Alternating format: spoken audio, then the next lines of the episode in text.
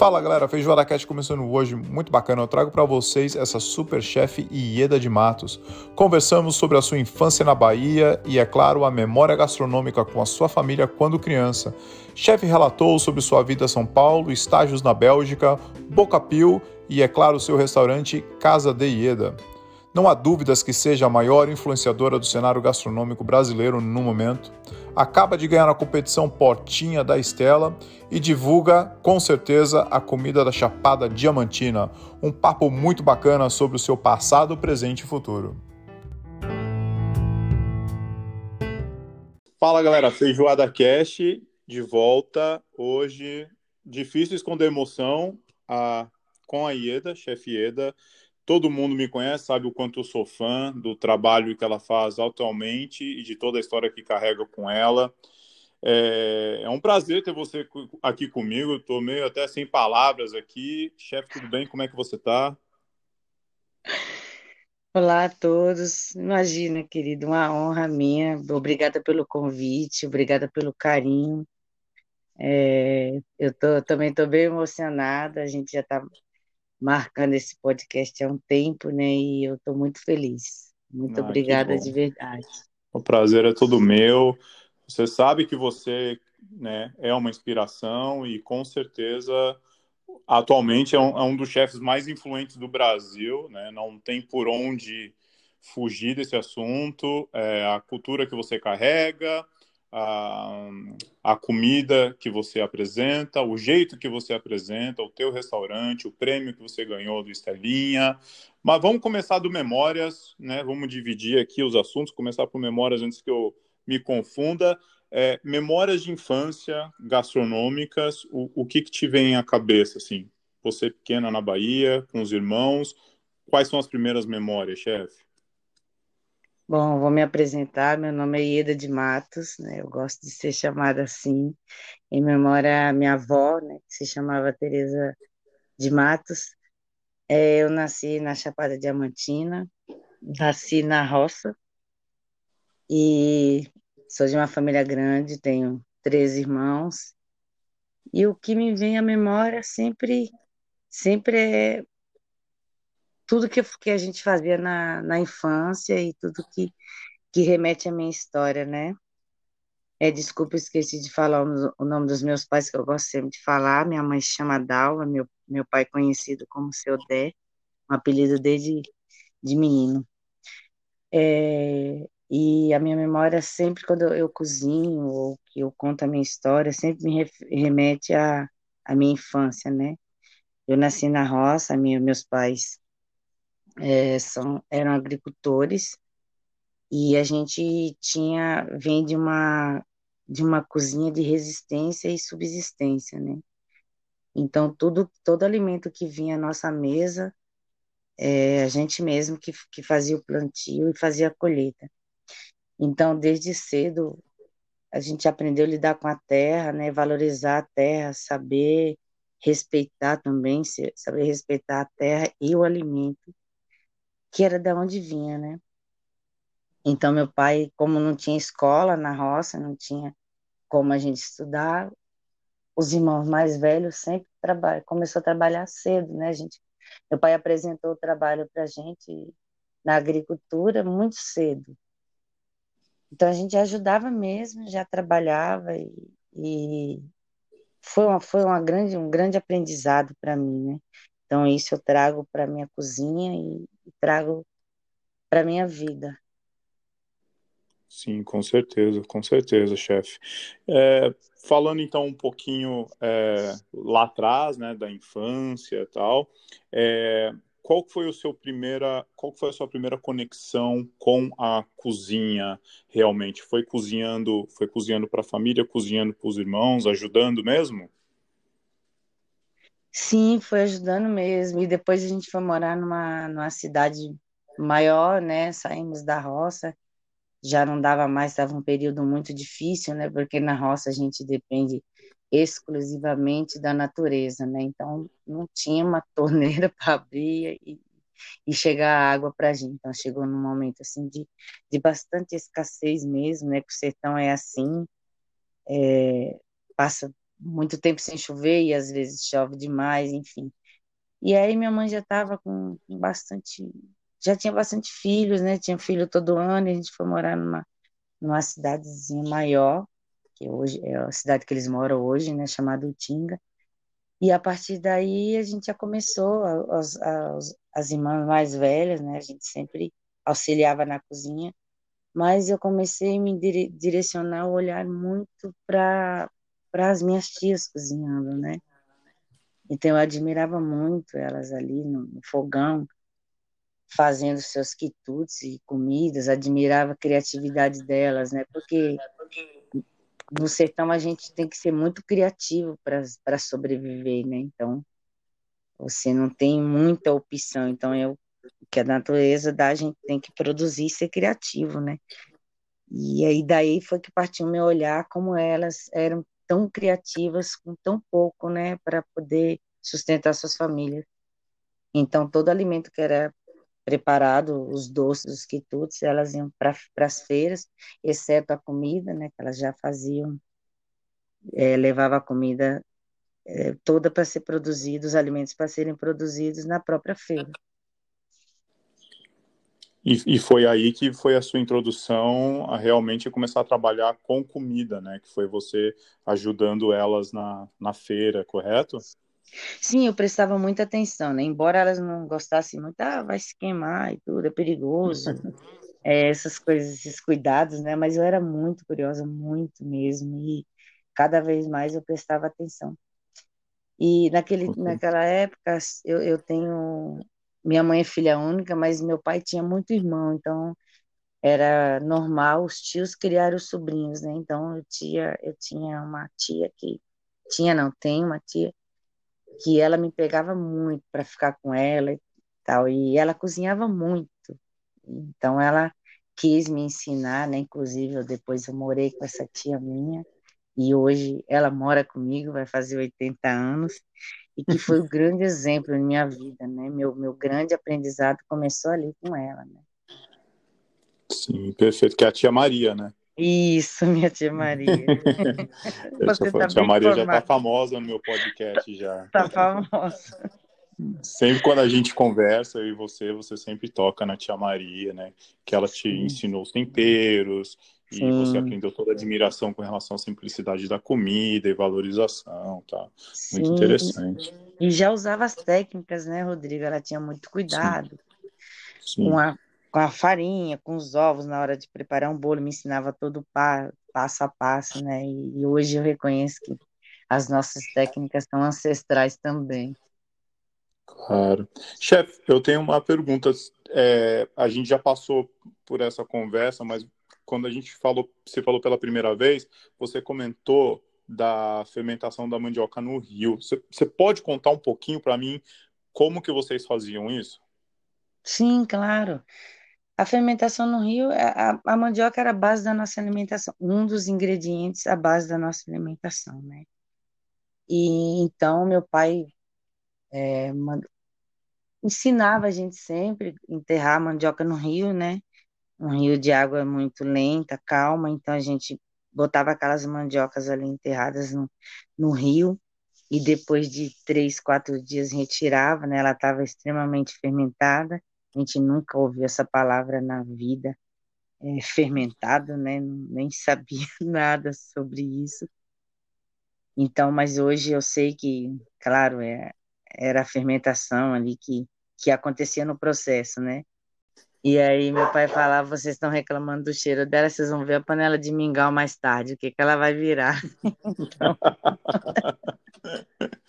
Ai, que bom, Ai, muito bom essas histórias. Processo, né? A gente retirava a mandioca, minha mãe lavava bem lavada ali, tudo para tirar aquele, aquele fermentado, aquele cheiro do fermentado dela. E depois fazia bolos, mingau pra gente, né? Era, era o, o momento mais gostoso, realmente meu pai tinha razão e é uma das coisas que eu sinto sabor até hoje. Era esse mingau de, de mandioca fermentada que a gente passava a chamar puba, né? Mingau de puba. Isso, perfeito.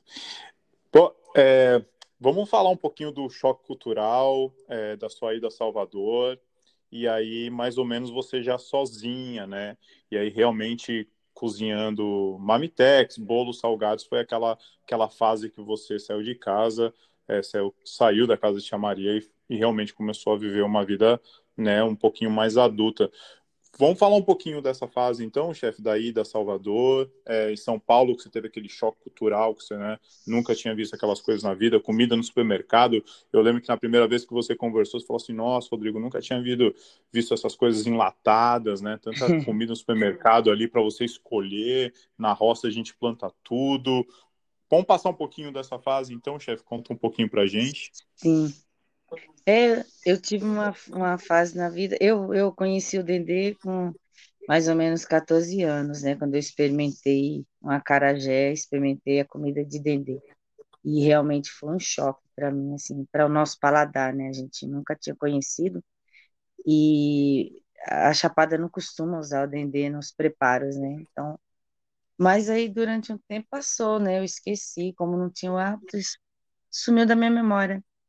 Mas, uma certa fase da minha vida, eu fui morar em Salvador. Então, morando em Salvador, eu, eu me encantei, assim, com a comida de dendê, com a comida de santo, porque eu fui morar na, eh, na casa de um pai de santo e fiquei muito próxima, né? E eu tinha muita curiosidade, aliás, isso já vinha desde a infância, minha curiosidade em relação à comida, e aí eu passei a, a, a ser curiosa com essa comida, o porquê a comida de santo, o que significava essa comida, porque cada santo comia uma comida, né? Então, é, esse, porque esse, esse, o acarajé é frito no dendê, então me despertou muita curiosidade. E aí eu fui perguntando sutilmente, né? Como eu não sou iniciada no candomblé, então a gente tem que ter muito cuidado para certas perguntas, né? E eu sou uma pessoa que eu tenho é, muito respeito e eu, eu gosto, é, eu não gosto de invadir a privacidade de ninguém e ser vista como enxerida, assim, né? Então eu perguntava ou observava, eu gosto muito de observar na cozinha, muitas coisas. E aí eu, eu perguntava para ele, em algum momento eu perguntava, né? Olha, por que essa comida de Oxum, de Ogum, que significa? E eu fui me apaixonando, me encantando pelo candomblé também, porque eu fui associando, né, a, toda a crença que eles tinham, todo o respeito com a natureza, é, encantando as folhas, rezando para as folhas, e aquilo ali mexeu muito comigo, né? Porque eu venho de, de uma cultura de, em que eu era muito benzida, né? Pelas benzedeiras na roça. Então, quando a gente não, não existia farmácia, quando a gente ficava doente, é, minha mãe sempre chama, chamava benzedeira para benzer a gente. Dependendo da enfermidade, ela mudava as ervas, mudava as folhas, tudo. E aí ela benzia a gente, e em seguida passava uma garrafada, né?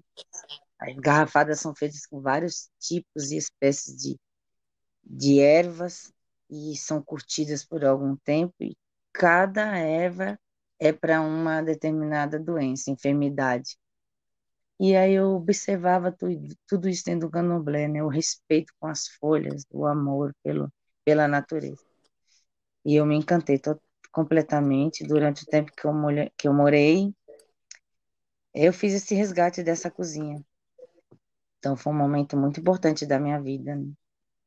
É, é outro Com... tipo de cozinha, né? Sim, sim. Com certeza. Bom, quem te acompanha nas redes sociais, a gente sabe o, o quanto você é, é envolvida e, e, quanto você enaltece né, essa, essa fase da tua vida. Hoje reflete muito, eu acho, na tua comida e da maneira que você que você vê as coisas hoje em dia, né? É Sim. bem claro, assim, pra gente. É. Eu acompanho muito, você sabe que eu sou seu fã, já falei, eu, eu vejo muito e eu queria muito saber é, dessa sua fase né, dessa sua influência e tal, acho muito interessante. É uma parte do Brasil que sai do, do eixo, Sim. esse eixo que a gente tem em Rio-São Paulo, né?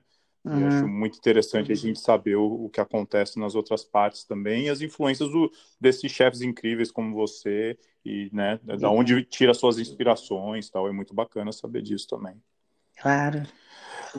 Legal. E, e vamos falar da ida em São ida para São Paulo, né? Que a primeira, a prim... você foi, ao... acho que você foi duas vezes para São Paulo. Na primeira você não gostou, você não se adaptou, né? Não, não, não gostei. Foi um choque para mim assim, quando eu comi uma comida no feita no fogão a gás, eu sofri muito e foi um pesadelo.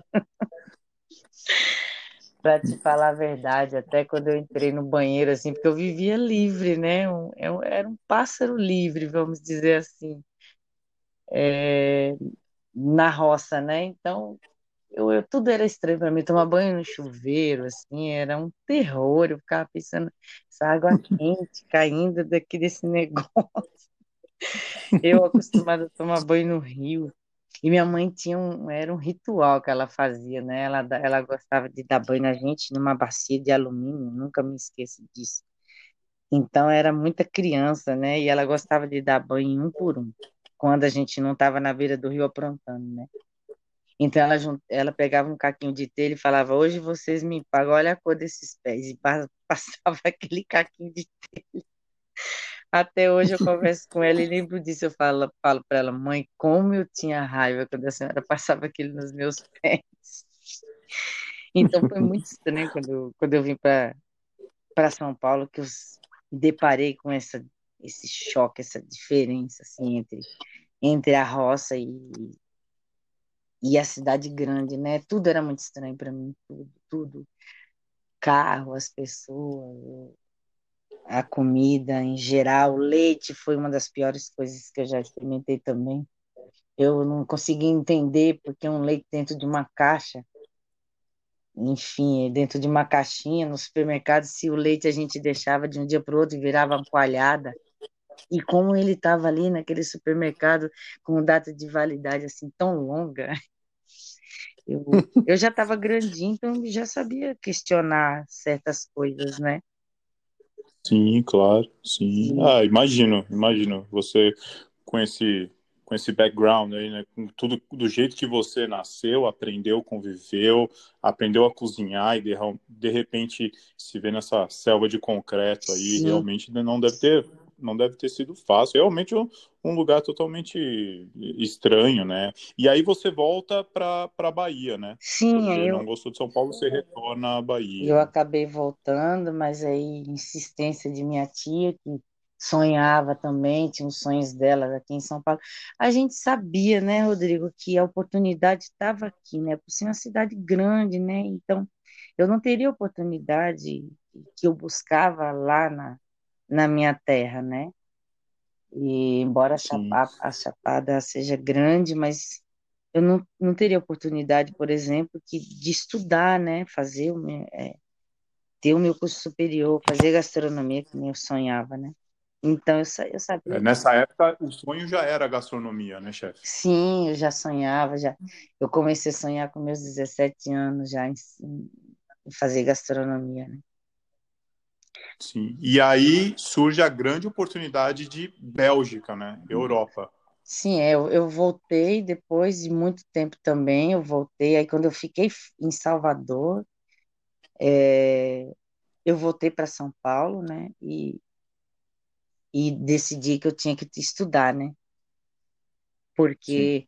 era o meu sonho. Então, eu, eu falava, eu já tinha trabalhado em, em várias, em várias coisas, né? Em diversas é, atividades, né? Mas não era aquilo que eu queria e, e, eu sabia que eu, sendo uma mulher negra que venho lá da roça, né? Que venho de, de filhas de agricultores, eu sabia que o peso ia ser muito grande em cima de mim, a cobrança, né? Então, eu sempre falei, eu tenho que estudar, eu não quero, eu não posso me dar o luxo de entrar como é, autodidata, assim, me dar o luxo, eu quero dizer por, por isso, porque é a nossa história, a gente sabe, né? E a, além do, do preconceito, né, com o nordestino, com a mulher negra, com a mulher em si, tem a nossa comida, né? Também sofre muito preconceito, é estereotipada, né? O tempo inteiro como uma comida pesada, gordurosa, enfim, tudo isso pesava na minha cabeça, assim, eu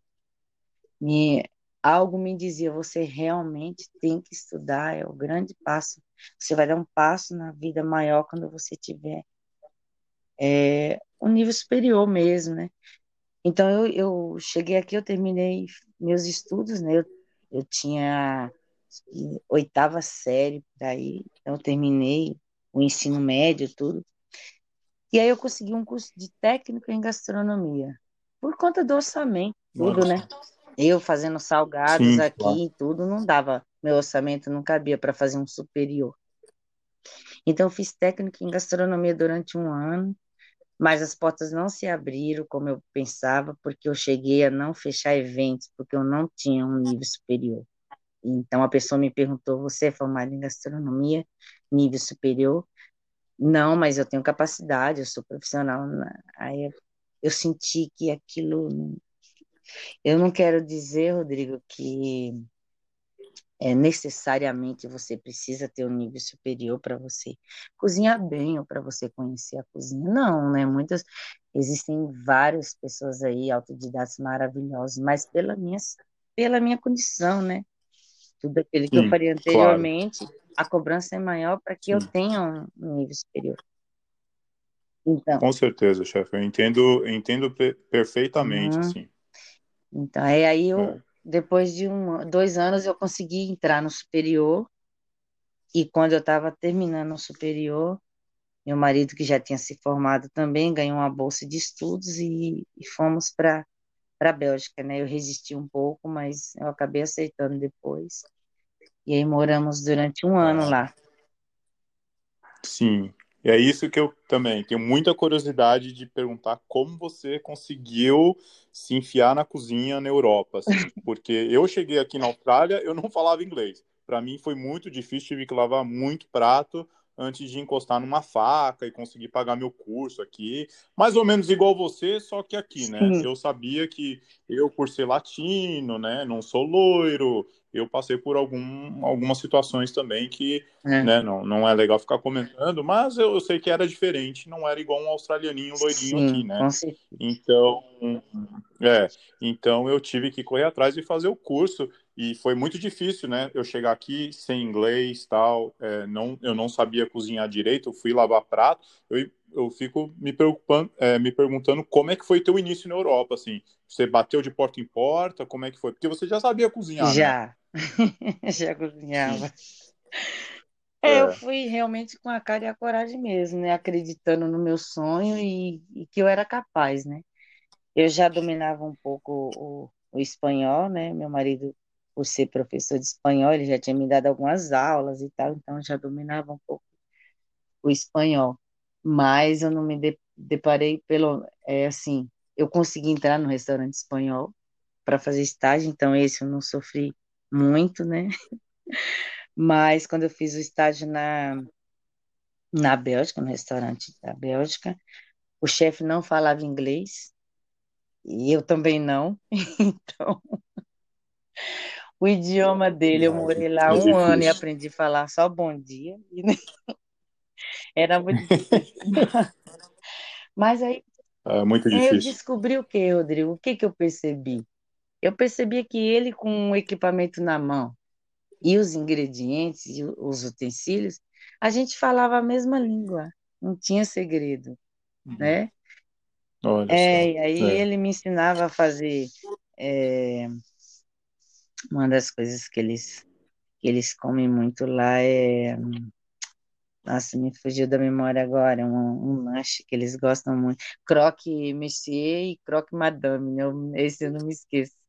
Ele me O sanduíche. ele me ensinando a fazer um molho, né? Que era um bechamel e tal, e depois Isso. O bechamel, é. Eles gostam de botar a rodela de abacaxi, enfim.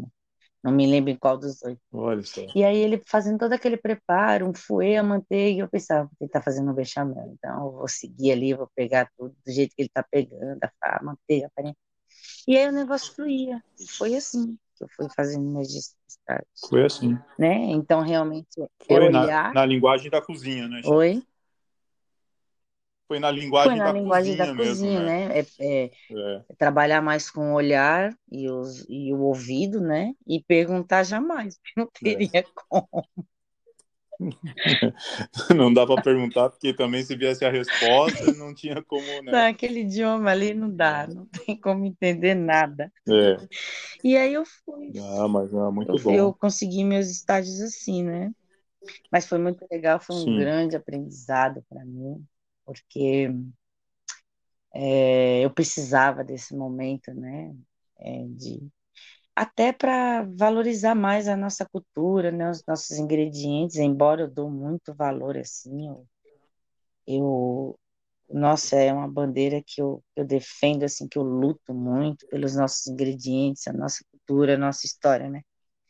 E isso me fez ver cada vez mais o, o quanto a gente, a riqueza que o nosso Brasil é e, e, a abundância que temos de frutas, verduras, legumes, enfim.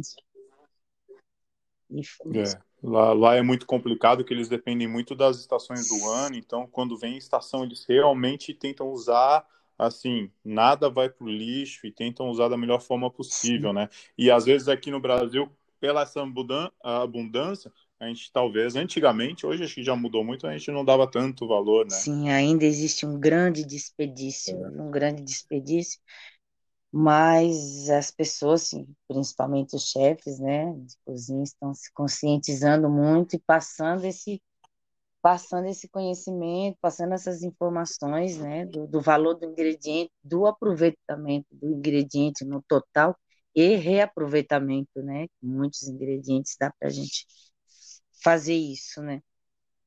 Então acho que a gente está num, num momento de reconhecimento muito importante.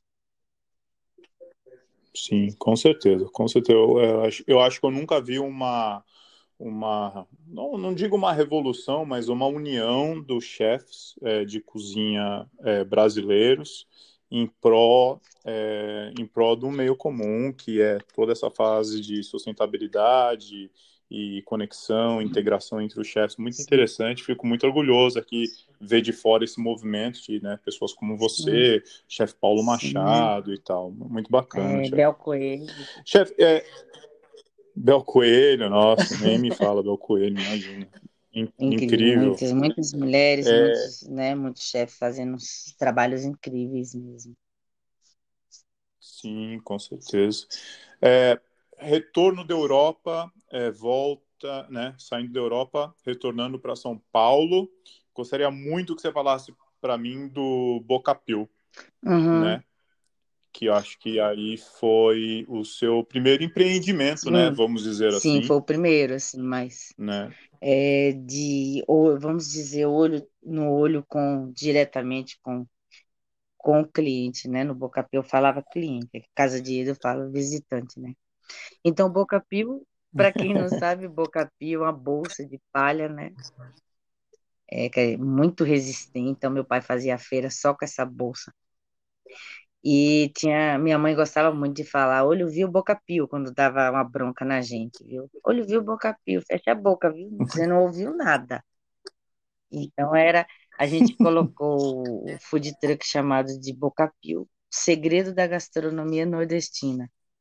Porque ela é um segredo. Né? Olha né? que legal. É um, uma, a gastronomia Sim. nordestina não, não será desvendada. É um segredo mesmo. Não será.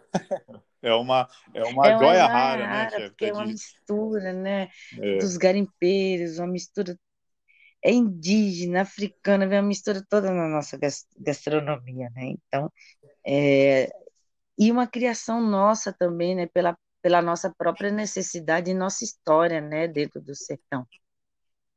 Então, ela, por isso que a gente chamou de é, O Segredo da Gastronomia Nordestina. Então, eu voltando para o Brasil, eu comprei, meu marido um dia me, me ofereceu uma Kombi, né? Achei uma loucura da parte dele, cozinhar dentro de uma Kombi. Para mim, eu ia ficar cozinhando ali com a panela de pressão, dentro do carro, enfim, explodir tudo. Passava muita loucura pela minha cabeça. Eu que venho do fogão além, imagina cozinhar dentro de, um, de uma Kombi, né? Mas aí eu fui entendendo a é. ideia, enfim, ele acabou comprando e fez as adaptações necessárias, né? Eu fui entender que eu tinha que cozinhar em casa e depois levava tudo praticamente pronto e finalizava no local quando o cliente pedisse, né? E aí eu fiquei com o Boca Pio durante três anos na rua, fiz parceria muito boa, né?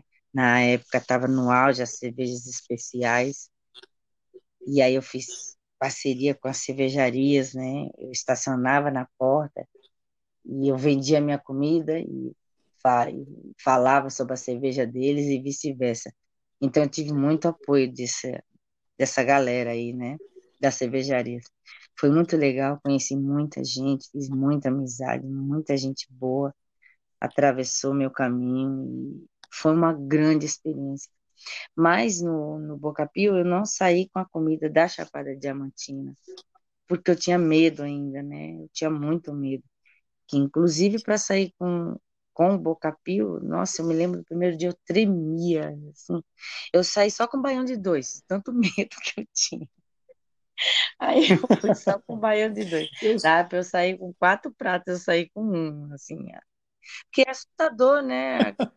Aquele. Não, não saía da minha memória que a nossa comida é gordurosa, é pesada.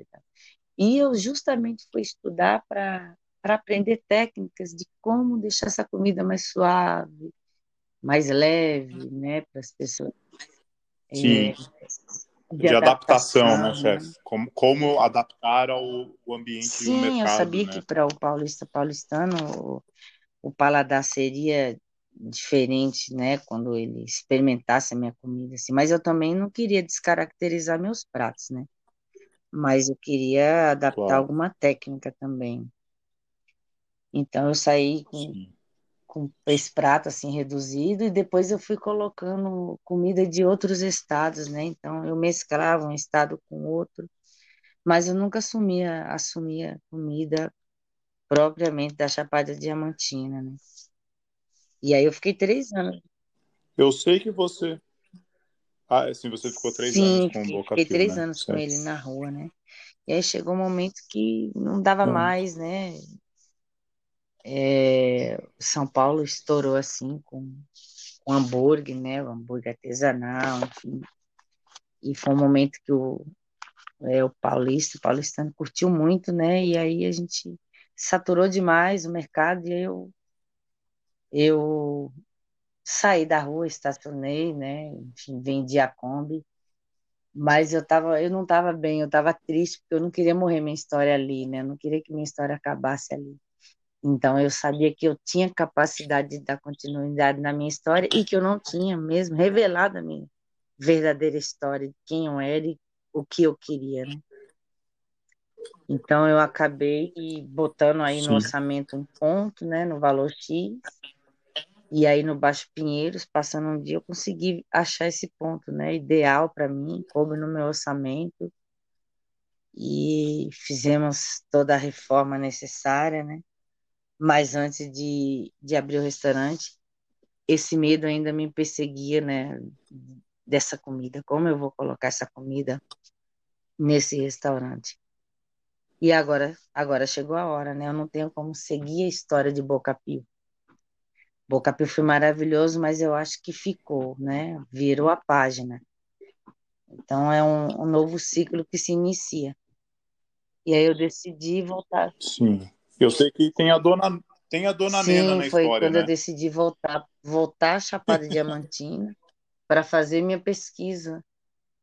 E Dona Nena foi minha grande Certo. inspiradora para que eu abrisse Casa de Eda, né? E minha vontade era realmente ter uma casa para receber as pessoas. Então, eu fazendo as minhas pesquisas, eu vi que muita comida eu não consegui comer mais na Chapada. Estava totalmente em extinção alguns pratos. Eu fiquei muito triste, muito triste. Com a notícia de que é, um turista não vende sua terra para comer um godó de banana verde, por exemplo. E eu fiquei indignada com aquilo ali. Porque ele vem sim para conhecer a cultura local, né? A gastronomia local. Sim. Eu não. Sim, claro, com certeza, total. Não tem, não tem Aí você não vai sair da disso, né? Austrália para comer uma comida australiana na Chapada, né? Você vai querer comer um? É, não. Isso aí na nossa cabeça, você vai para comer o que Né? tiver no local e o quanto mais rústico que for é o que Sim. você vai experimentar, né? E eu fiquei. Então, passando por É. essas cozinheiras aí, cozinheiras antigas. Dona Nena é uma das cozinheiras mais antigas da Chapada. Ela, ela já tem mais de 80 anos e ela cozinha há mais de 50 anos.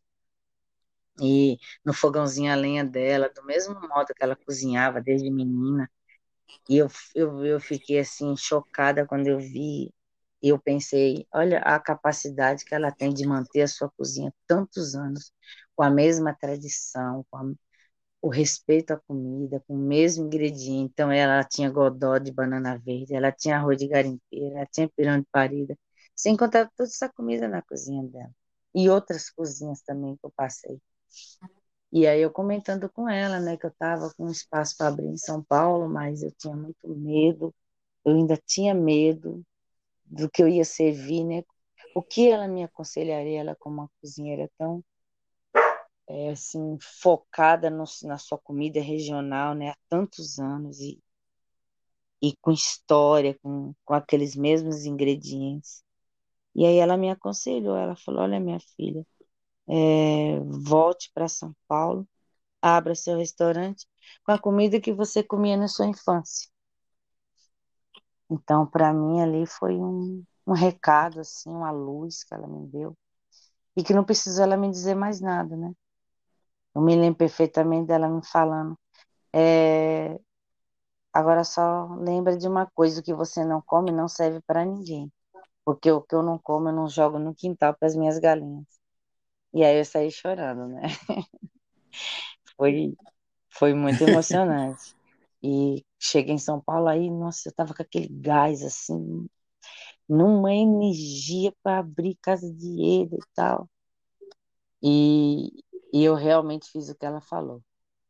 Eu abri a casa, é, casa de Eda, eu fiz toda do jeito que eu sonhava, aquela casinha na roça, com cimento queimado no chão, é, eu fiz aberto como é o truck, porque eu queria estar olho no olho com, com as pessoas, né?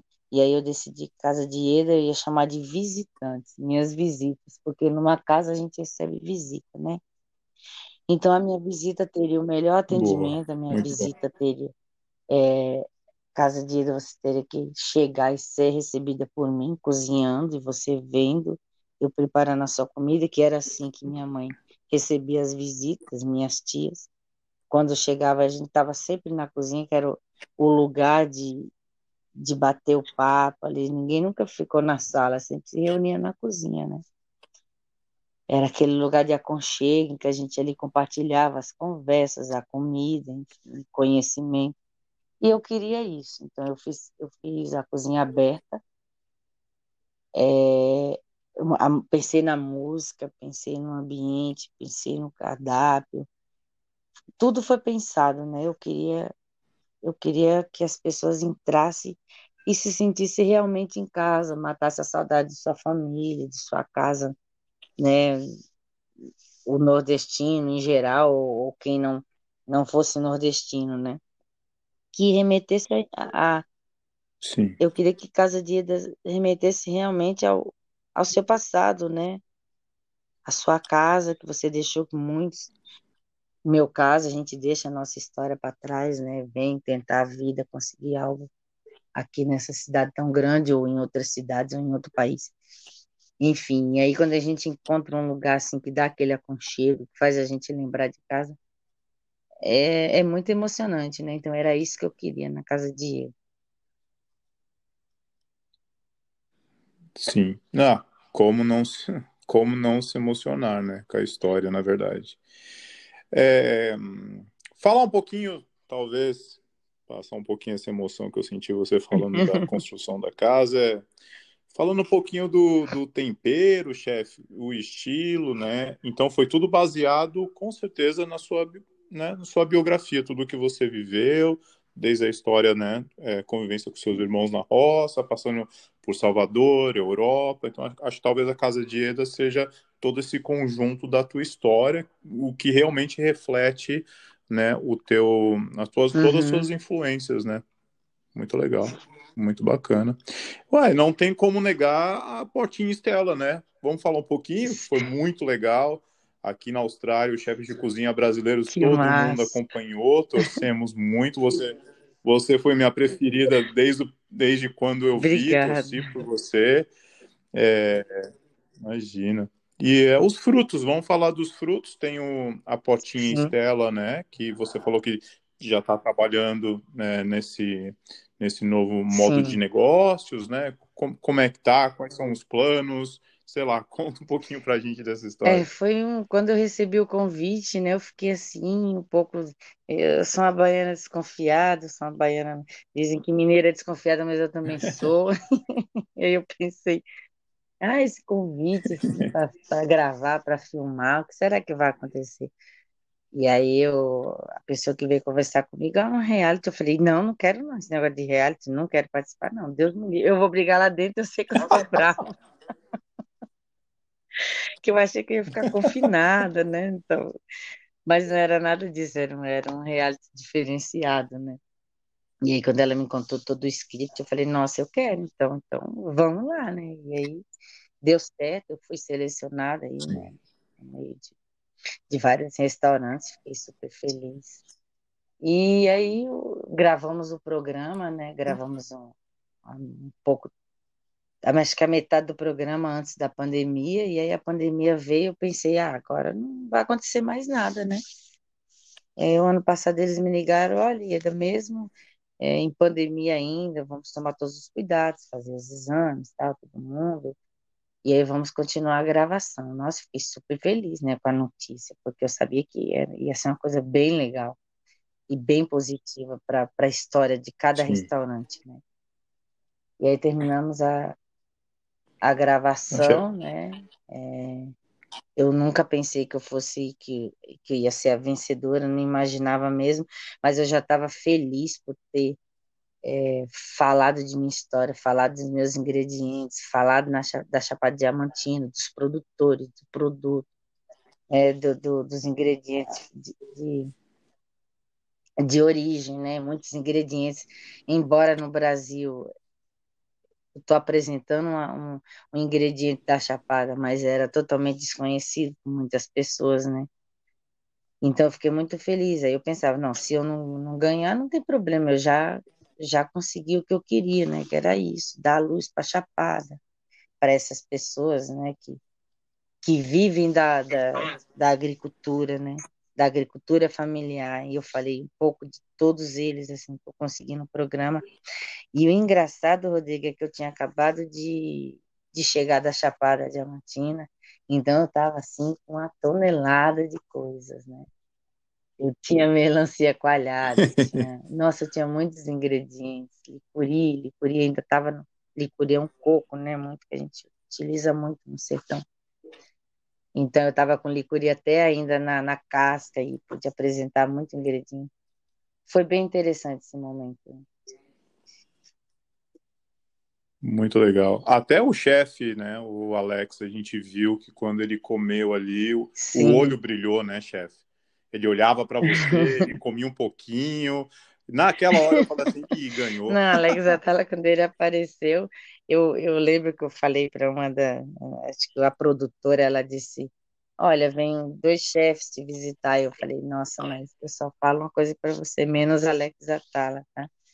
E aí chegou ele e a, Renata, a Renata Vanzeto, que é uma querida também. Mas eu quase tive um, um troço, assim, quando eu vi Alex Atala, porque eu vi Alex Atala na televisão e eu falava, meu Deus, isso é um ícone. E continua sendo, né, da gastronomia brasileira. É, eu me lembro que eu passei por ele uma vez, dei um tchauzinho de longe, nosso coração chega a bater forte. E aí, quando eu olho para trás, está aquele, aquele chefe atrás de mim, aquele cara Faz tempo que eu vou conhecer Casa de Ieda. Eu quase tive um treco de verdade.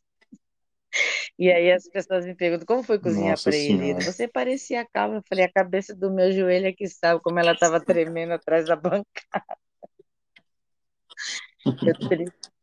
Ah, mas foi, não, mas foi muito bom. Eu achei, eu achei que foi uma bela iniciativa é, da marca. Achei que escolheram as pessoas Sim. certas, foi no momento certo, precisávamos disso, e foram os restaurantes, né, os, os restaurantes pequenos, tal, assim, perfeitos. É, Sim, gostaria que todos claro. tivessem ganhado, todos eram muito incríveis, mas não, claro. Mas não tem como negar que sentimos muita, é, né, muita conexão com a tua comida, com o seu jeito, com o teu restaurante. Uhum. Não, não tem como negar isso daí.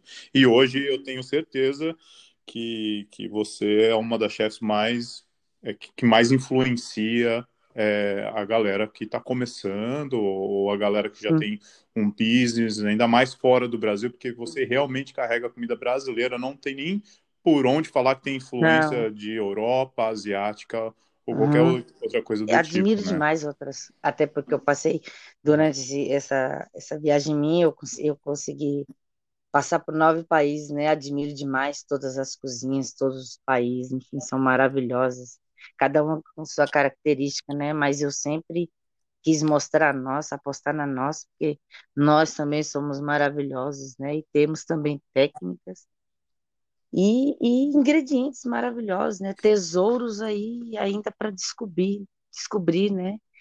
Como ingredientes, por exemplo. É. Então, então esse, esse reality, esse programa, né? Foi muito interessante, né? Gente apresentar para o Brasil e até para fora.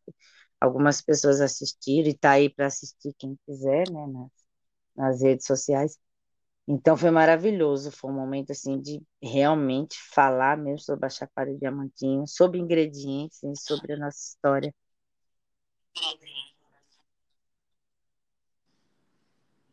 Ah, perfeito. Chefe, é, quase acabando nosso papo, é, vamos falar do qual o ingrediente que você mais gosta de cozinhar, co uma coisa que não falta no teu menu.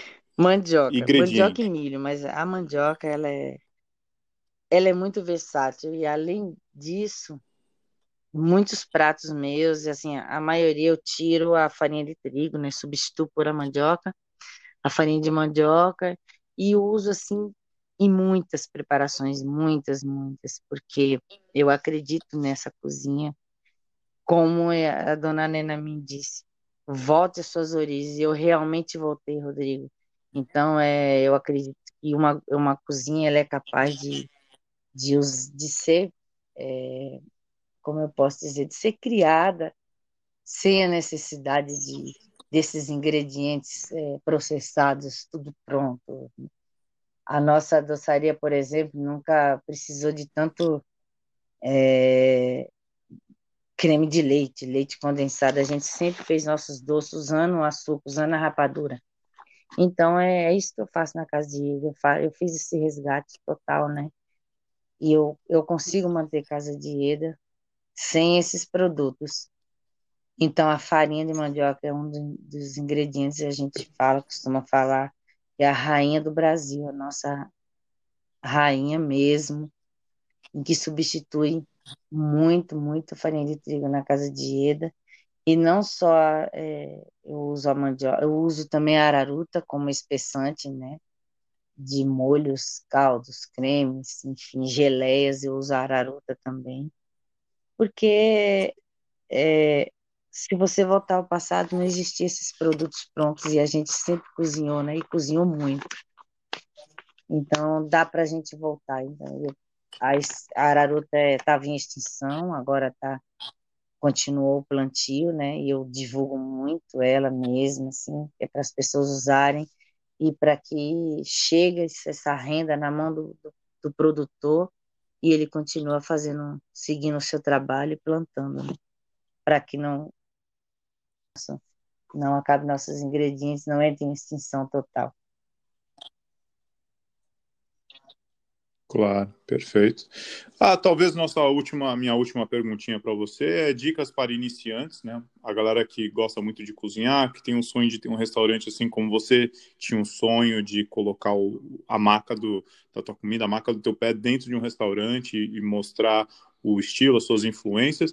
Chefe, se alguém pudesse ter te dado uma dica na época que você estava em Salvador, tinha desistido de São Paulo, se o que você gostaria de ter escutado, é, né? Se tivesse uma vozinha na tua cabeça aí te falando para ir para frente, o, que, o que você gostaria de ter escutado naquela eu época? Eu acho que, sinceramente, eu acho que o conhecimento mesmo, o aprendizado, é realmente tem que estudar mesmo, tem que estudar a cozinha brasileira, estudar ingredientes, ser curioso, é, apostar e acreditar na sua cozinha, né? Que nós, nós somos bons, maravilhosos também. E sentir amor pela profissão. Não cozinha, não dá para trabalhar é, com comida só por, por, por obrigação, ou enfim, porque está ganhando uma renda, sei lá, um valor alto aí.